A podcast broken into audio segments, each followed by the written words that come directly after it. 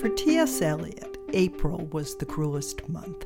But for many of us, that honor belongs to December, when the days reach their shortest and darkest, and the happy holidays sometimes just aren't. That's why I've come bearing poetry for you on this December day as I record this podcast poetry and poets. Oh, I, I have to do it. It's central to my life. Rilke said to a young poet, if you can live without writing poetry, don't do it. Nobody needs it. Uh, but I can't live without it. I've always wanted to do it. And it's, it makes, it makes sense of things. inspiration, where does it come from? If you look at the word inspiration, it comes from the root inspire, to breathe in. And I think that all of us here know that somehow the ideas that we get come from all of life. You breathe it in, and then you try to give it back. That's Rita Dove, and before her, William Stanley Merwin, better known as just W.S. Merwin, two of America's greatest poets, on this episode of What It Takes, a podcast about passion, vision, and perseverance from the Academy of Achievement. I'm Alice Winkler. Adam this child is gifted. And I heard that enough that I started to believe it. If you have the opportunity, not a perfect opportunity, and you don't take it, you may never have another chance. It all was so clear. It, it was just like the picture started to form itself. There was no way in which a lie could prevail over the truth, darkness over light, death over life. Every day I wake up and decide, today I'm going to love my life. Decide. decide. decide. My advice is if they're going to break your leg once when you go in that place, stay out of there. and then along come these differential experiences that you don't look for, you don't plan for, but boy, you better not miss them. Rita Dove and W.S. Merwin would not seem at first glance to have that much in common. Different genders, different ancestry, he's white, she's black, different generations and geographies. He was born in New York in the 1920s, she in Ohio in the 1950s. And yet, they are both poets, after all, people with a gift for language and an uncommon way of understanding the world. And beyond that, they're both extraordinary poets, two of the best, both Pulitzer Prize winners, both former poet laureates of the United States. For one year, they even served together with Louise Glück as special consultants to the Library of Congress for its bicentennial. And they are both members of the Academy of Achievement.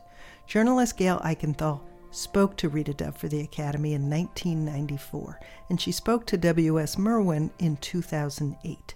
So they were not interviewed together, but you'll hear their voices interwoven here because the overlaps and the contrasts are, well, they're just really interesting. I think poetry goes back to the invention of language itself. And I think one of the big differences between poetry and prose is that prose is about something. It's got a subject, and the subject comes first, and it, it's dealing with the subject. But poetry is something else, and we don't know what it is comes first. And um, the hearing something, and uh, prose is about something, but poetry is about what can't be said. Poetry is why do people turn to poetry when all of a sudden uh, the Twin Towers get hit? or when their when their their marriage breaks up, or when uh, their the person they love most in the world drops dead, you know, in the same room, because they can't say it, they can't say it at all, and they want something that that addresses what can't be said, and that's that's I think that's a big difference between poetry and prose. How would you explain to someone who has never read poetry or, or read very little poetry what it is about it that so enthralls you? I think what I would try to do is to show them or talk to them about what it is about language and about music that enthralls us, because I think those are the two elements of poetry. And very often, people who are not familiar with poetry or don't know much about it are operating out of fear. At some point in their life, they've been given a poem to interpret and told that was the wrong answer, you know. uh, I think we've all gone through that. I went through that, and and and it's unfortunate that sometimes in schools, in, in this need to have things quantified and graded, we end up doing this kind of multiple choice, you know, approach to something that should be as ambiguous and ever changing as life itself. So I try to ask them, "Have you ever heard a good joke?" You know, if you if you've ever heard someone tell a joke just right with the right pacing, then you're already on the way to poetry. It's really about using words in very precise ways and also using gesture as it goes through language, you know, not, not the gesture of your hands, but how language makes a, creates a mood. And if, and, you know, who, who can resist a good joke? When they get that far, then you realize, then they can realize that poetry is also, can also be fun. Not so scary. Yeah, not so scary. It's really one of the things I try to talk about to people. Not, it's not scary. And what would an episode about poetry be without poems? Let's get to one. The year Rita Dove recorded this interview, she also gave a poetry reading to delegates at the Academy of Achievement Summit in Las Vegas, and she introduced this one in the course of explaining how infinite the sources of inspiration can be. In Paris, the municipal sport is to watch people. And it's not only to watch them, but also to be able to bear up under the pressure of a gaze. And those that do it best I think, are those women from the islands, from the, col- the former colonies, Martinique, Reunion, Guadeloupe. They not only know how to strut their stuff, but they know how to stand and be admired. The island women of Paris skim from curb to curb like regatta, from Pont Neuf to the Quai de la Rapée in cool negotiation with traffic, each a country to herself, transposed to this city by a fluke called imperial courtesy. The island women glide past, held aloft by a wire running straight to heaven. Who can ignore their ornamental bearing, turbans haughty as parrots, or deft braids carved into airy cages transfixed on their manifest brows? The island women move through Paris as if they had just finished inventing their destinations. It's better not to get in their way, and better not look an island woman in the eye, unless you like feeling unnecessary. Thank you. When you listen to Mozart, when you or when you listen to Shakespeare, you don't know what part of yourself is responding to it. You don't know what part of them it's coming from. But somewhere in between is this is this poetry, is this music. Uh, that's the mystery. I can't I can't hold on to those notes of Mozart. I don't know the mystery of, of, of any single one line of Shakespeare. What makes it unforgettable? Just and the, the more you the more you hear it, the more you think it goes deeper and deeper and deeper and deeper. Here's one of the poems that W.S. Merwin read during his interview. Just now. In the morning, as the storm begins to blow away, the clear sky appears for a moment, and it seems to me that there has been something simpler than I could ever believe, simpler than I have begun to find words for. Not patient, not even waiting no more hidden than the air itself that became part of me for a while with every breath and remained with me unnoticed. Something that was here unnamed, unknown in the days and the nights, not separate from them, not separate from them, as they came and were gone. It must have been here, neither early nor late then. By what name can I address it now? holding out my thanks. W.S. Merwin has written over 50 books, most of them poetry. The first was in 1952 when W.H. Auden selected him for the oldest American literary award, the Yale Younger Poets Prize. But Merwin's also written some prose, and he's translated poems and literature from many languages Spanish, French, Latin, Sanskrit, Middle English, Japanese, even Quechua. Interviewer Gail Eichenthal asked Merwin if he could describe how his own poems take shape. Oh, I'm sure I don't know. I don't know. I don't know how it works. I really don't. It comes from hearing things rather than from having ideas. I've got I've got notes, you know, that I've made over the years, and they're very precious to me. And I sometimes ponder over the notes and, and see see what I thought I was doing writing that down, you know, where it was going. And I mean, it's come the, the, the notes are usually things that I seem to have overheard rather than they're not ideas. There's a wonderful conversation that you know Zola. No, it wasn't Zola. It was Degas. Degas and Mallarmé, French poet Mallarmé, were good friends for a long time. And Degas had always wanted to be a poet. And he said to Mallarmé, I don't understand it. He said, year after year, I've written poems and they're terrible. I know they're terrible. I know they aren't any good at all. And he said, I don't understand it because I have such good ideas. And Mallarmé said, Ah, but poetry is not made with ideas. It's made with words, he said. You have to hear the words. Rita Dove has also written many collections of poetry, as well as essays, stories, a novel, and a play. She recently became the poetry editor for the New York Times Magazine, where she introduces a poem by a different poet each week. And she's written lyrics for composers John Williams and Tania León. She says she loved writing when she was growing up in Akron, Ohio, but it took a good while for it to dawn on her that she could actually be a writer. it was a gradual thing. I thought it was something I would do for fun. And it really, well, it really wasn't until I was in college. I, I wrote, but I always thought that was something that you did as a child and then you put away childish things because I never knew any writers. I didn't know writers could be real life people. The first outbreak, the first instance of that maybe it was a possible thing happened in my last year of high school because I had a high school teacher who took me to a book signing by an author, John Ciardi, and that's when I saw my first live author. What was it about hearing John Ciardi that turned you on so much? I at that point, I was in 12th grade. I did not know his work. Afterwards, of course, I began to read his work. But here was a living, breathing, walking, joking person who wrote books. And for me, it was that I loved to read, but I always thought of the, that that was the dream was too far away. The person who had written the book was was was a god. It wasn't a person. To have someone actually in the same room with me, talking, and you realize he gets up, he walks his dog the same as everybody else, was a way of saying it is possible. You can really walk through that door too. That was the important thing. When Dove looks back, though, she says she can see that the seeds were planted by her parents well before that epiphany.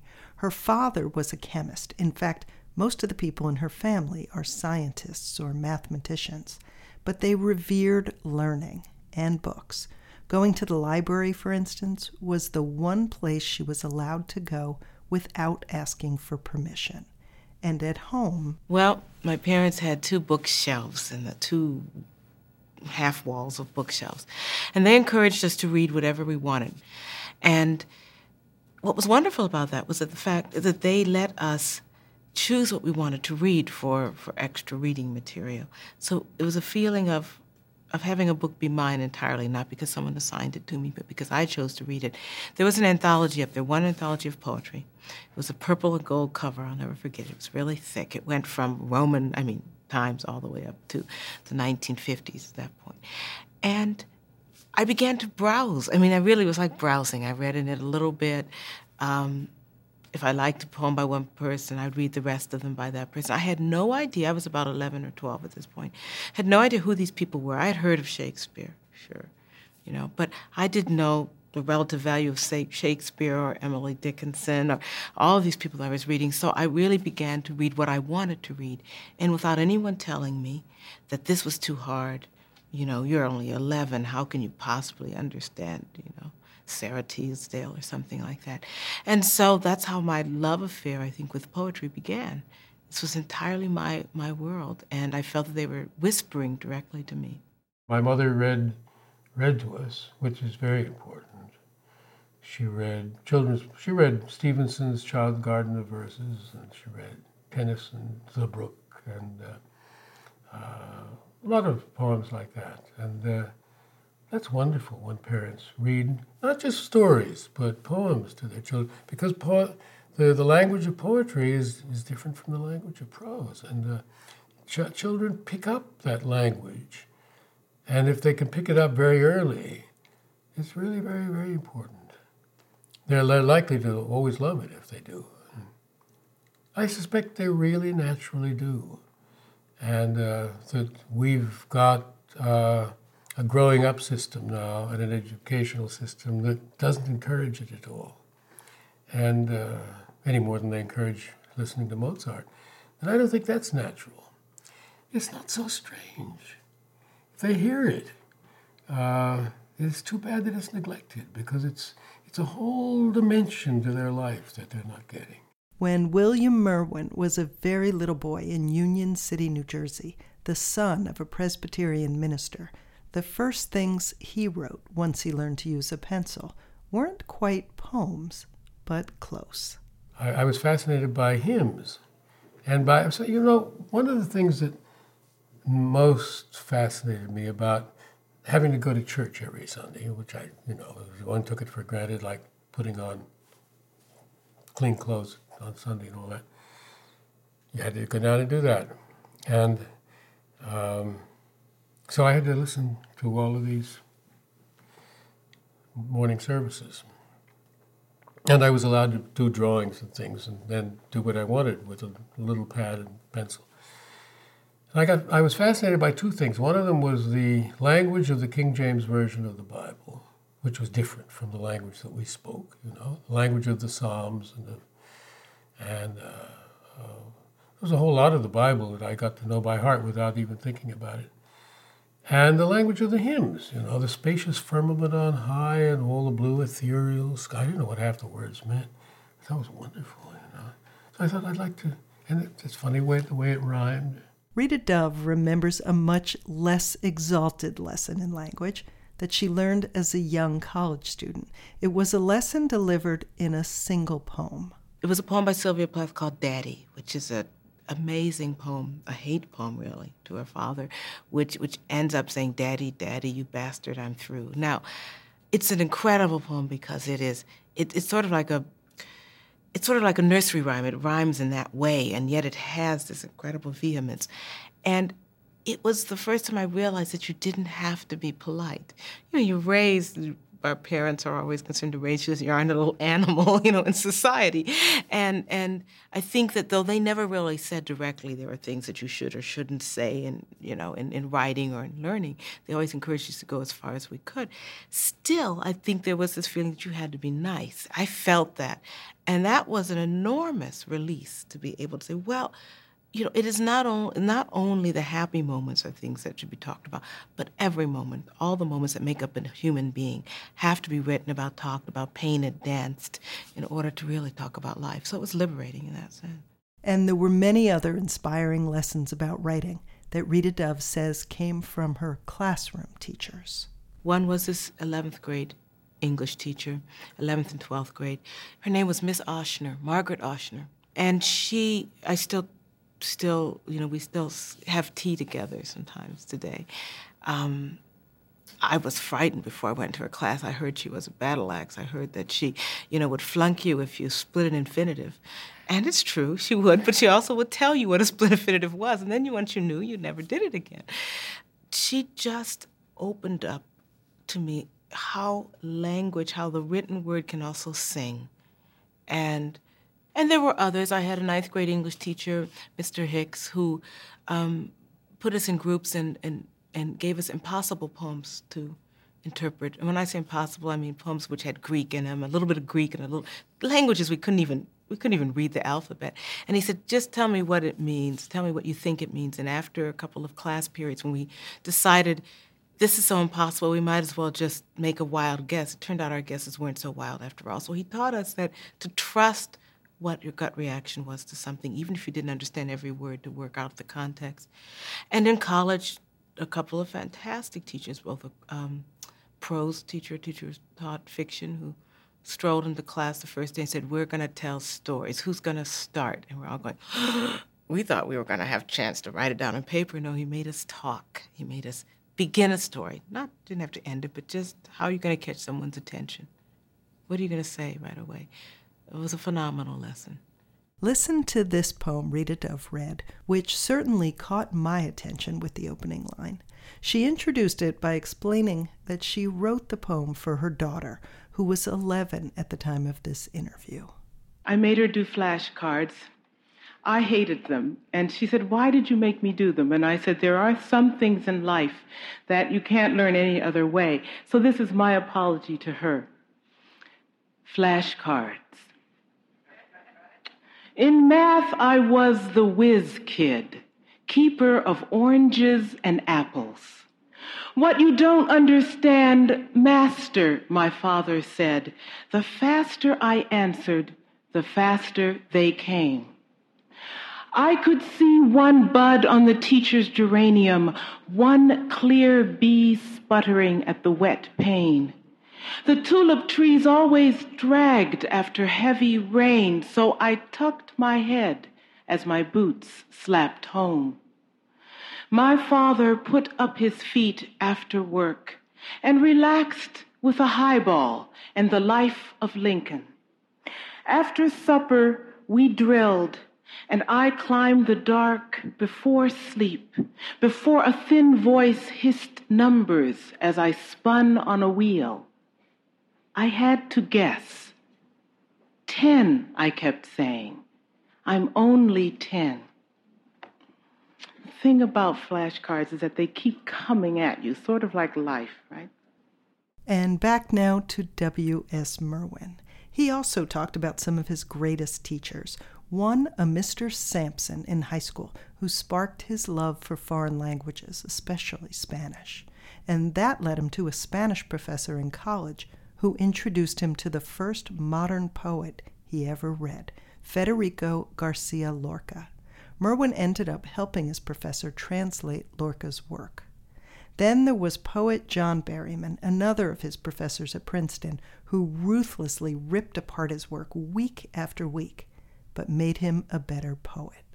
And not long after college, Merwin decided he wanted to meet another modern poet he'd fallen for, Ezra Pound, who was then a patient at St. Elizabeth's Hospital in what Merwin called the crazy ward.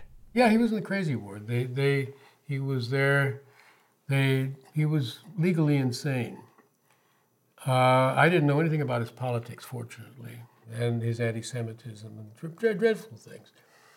Uh, and it would have been very, it's always been very troubling once I did find out about it. But I, I loved some of his poems that I'd read and his his ear. Every poet who's come after owes him something. That's part of the enigma about Pound.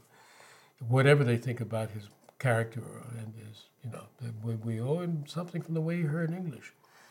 And um, so I went to see him, and uh, he said uh, that I had to, you know, go on translating. He took me seriously as a poet, and he said. Uh, you should write every day and you should do all these things. And he gave me a lot of advice. He loved giving advice. Did you see signs of the dementia or? No, he, he wasn't. He wasn't mad. I mean, he was no more mad than he'd ever been. He was he was nuts, but I mean, not mad. Uh, he uh, he had gone on the air for Mussolini, and he'd said he'd had he'd said really quite quite stupid, but very very ill-judged things, bad things, uh, pro-Mussolini in the middle of the war, and and the prosecution wanted to shoot him for a traitor, you know, right there in Italy, and there was a movement to prevent that, and he got a and his his defense lawyer was a Quaker, and the safest thing to do was to say he was insane W.S. Merwin had plenty of other interesting stories in this interview about his encounters with poets. His visit to Robert Graves in France, for instance, which led him to a tutoring gig with Graves' son and ultimately to buying a broken down farmhouse in a peasant village where he lived for years and communed with nature. That was before he moved to Hawaii and began the grand project of restoring a barren pineapple plantation into a forest preserve of rare palms. Man's alienation from nature has been one of the frequent themes in Merwin's work. Interviewer Gail Eichenthal also pointed out he seemed to have a preoccupation with time. Yeah, doesn't everybody? You know, um, time is time is a fiction. It's a human fiction. Uh, there's a reality, but we don't know what the reality is. I mean, you know, the uh, the watch and the time that, that we're going by is a fiction that, that we've agreed to, but we don't know that it's true. You know, and it's what its relation is to time in the universe, and of course, time to us. Throw away the watches and throw away the, the chronology of all kinds. But time is really experience. Time, time is just when when we're when we're uh, in love and, and, wanting to see the, the person we're in love with, time goes very very slowly. And the moment we're with them, it goes like lightning. You know, the trouble about being happy is that everything goes so fast, and uh, and being in jail, it must it must creep along incredibly slowly. Uh, I don't know that this is true to the same degree for animals as it is for us. I mean, a great deal of that fiction must be a human fiction, I don't know why I think that, but I don't think my dog feels time the same way that we do. And closely linked to the theme of time, of course, is the theme of death. W.S. Merwin put his stamp on it many times, including in a wonderful poem called The Anniversary of My Death. Anniversary of My Death was written Ooh, about uh, almost 40 years ago, I think.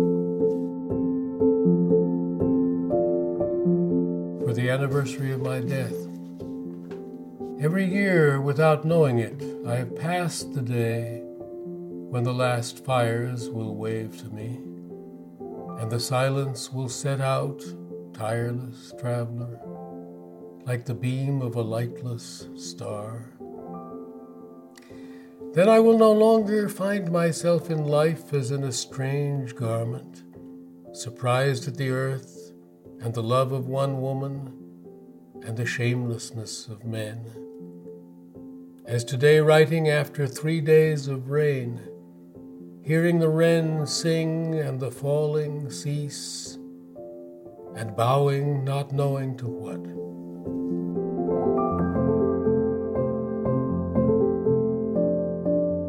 You know, sometimes when people write about it, they say, "Oh, that's ter- terribly morose, or uh, very very dark," and all that.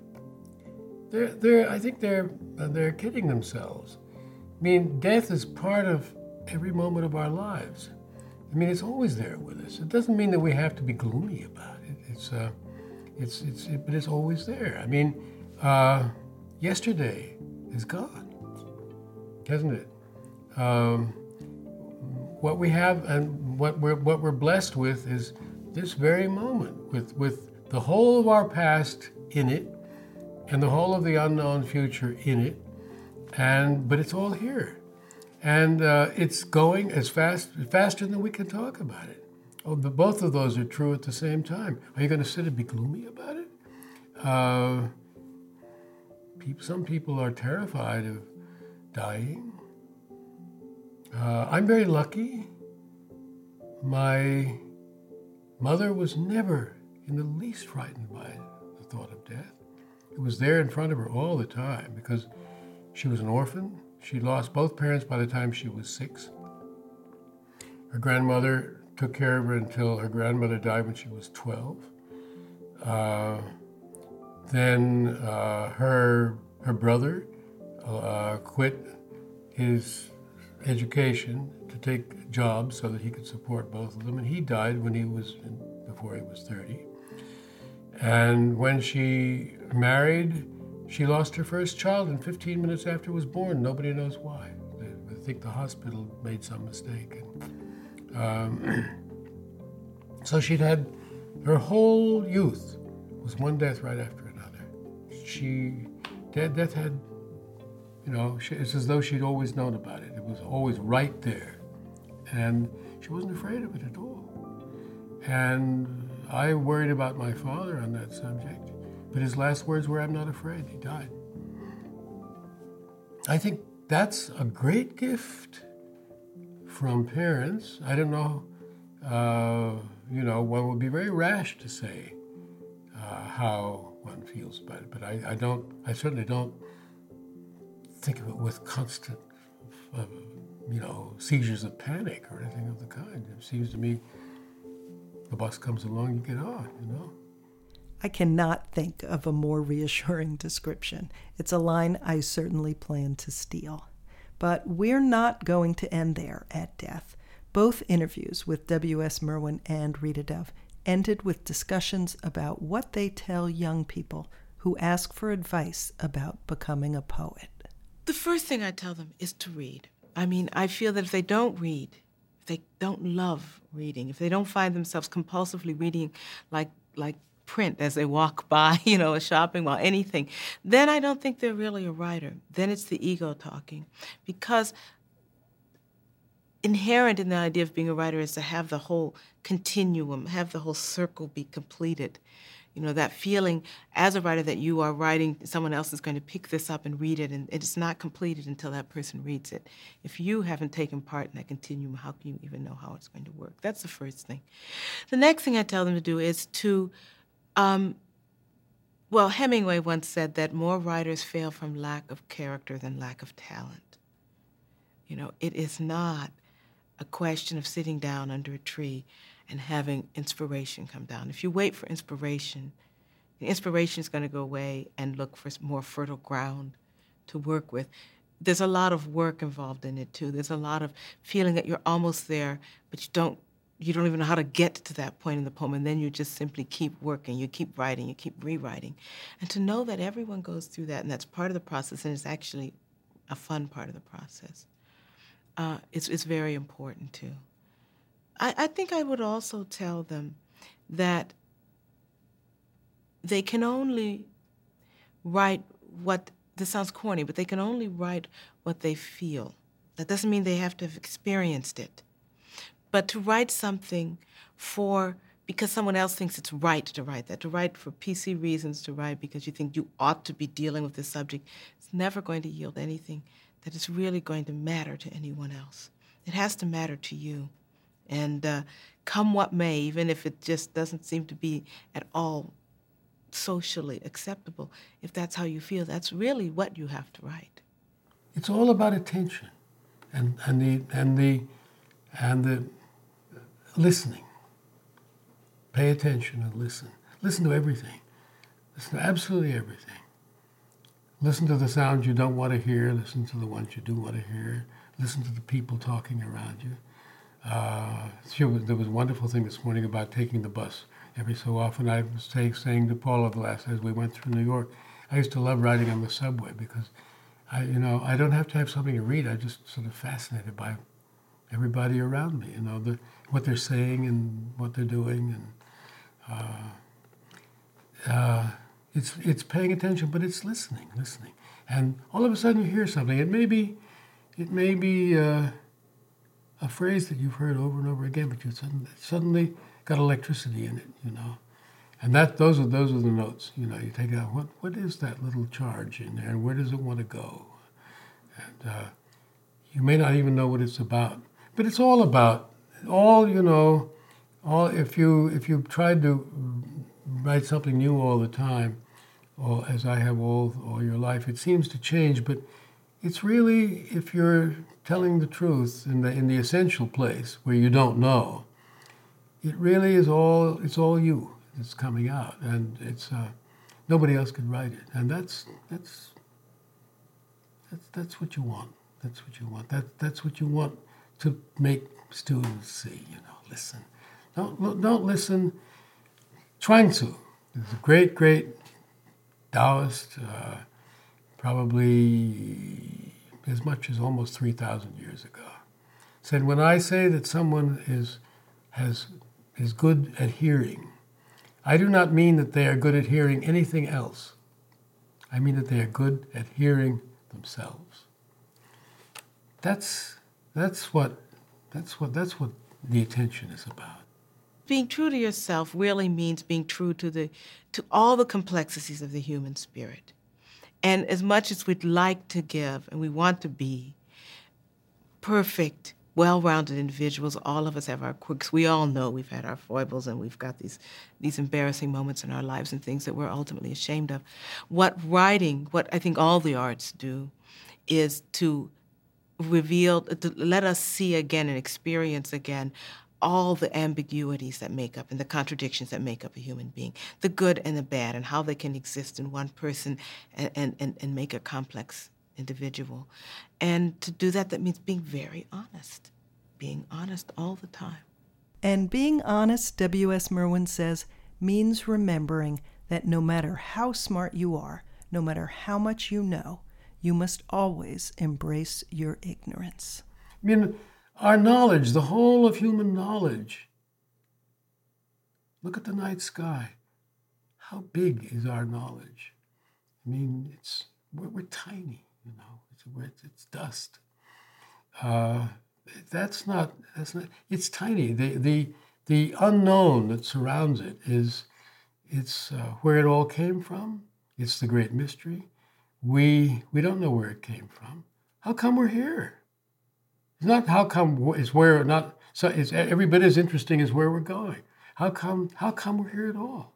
Isn't that amazing, really? Out of the whole of the universe, out of the whole of what we think of as time, here we are. That's W.S. Merwin and Rita Dove, both of them former Poet Laureate consultants in poetry to the Library of Congress, a position better known as United States Poet Laureate. Rita Dove held the title from 1993 to 1995, and W.S. Merwin from 2009 to 2010.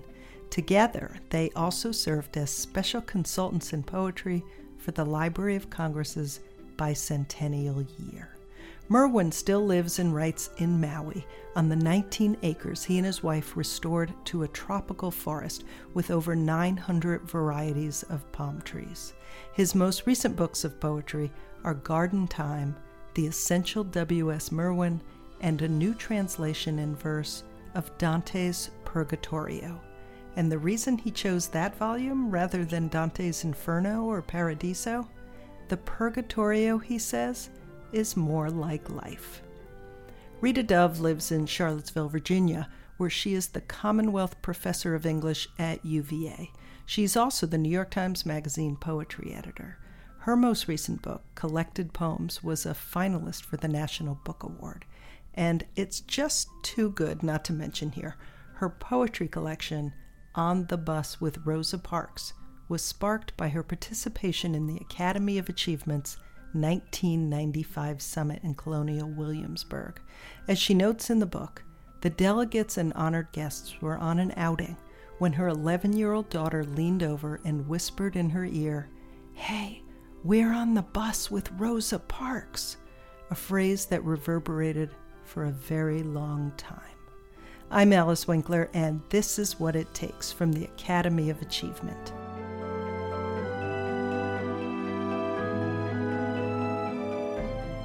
What It Takes is funded by the Catherine B. Reynolds Foundation. We are grateful to them and to you for listening.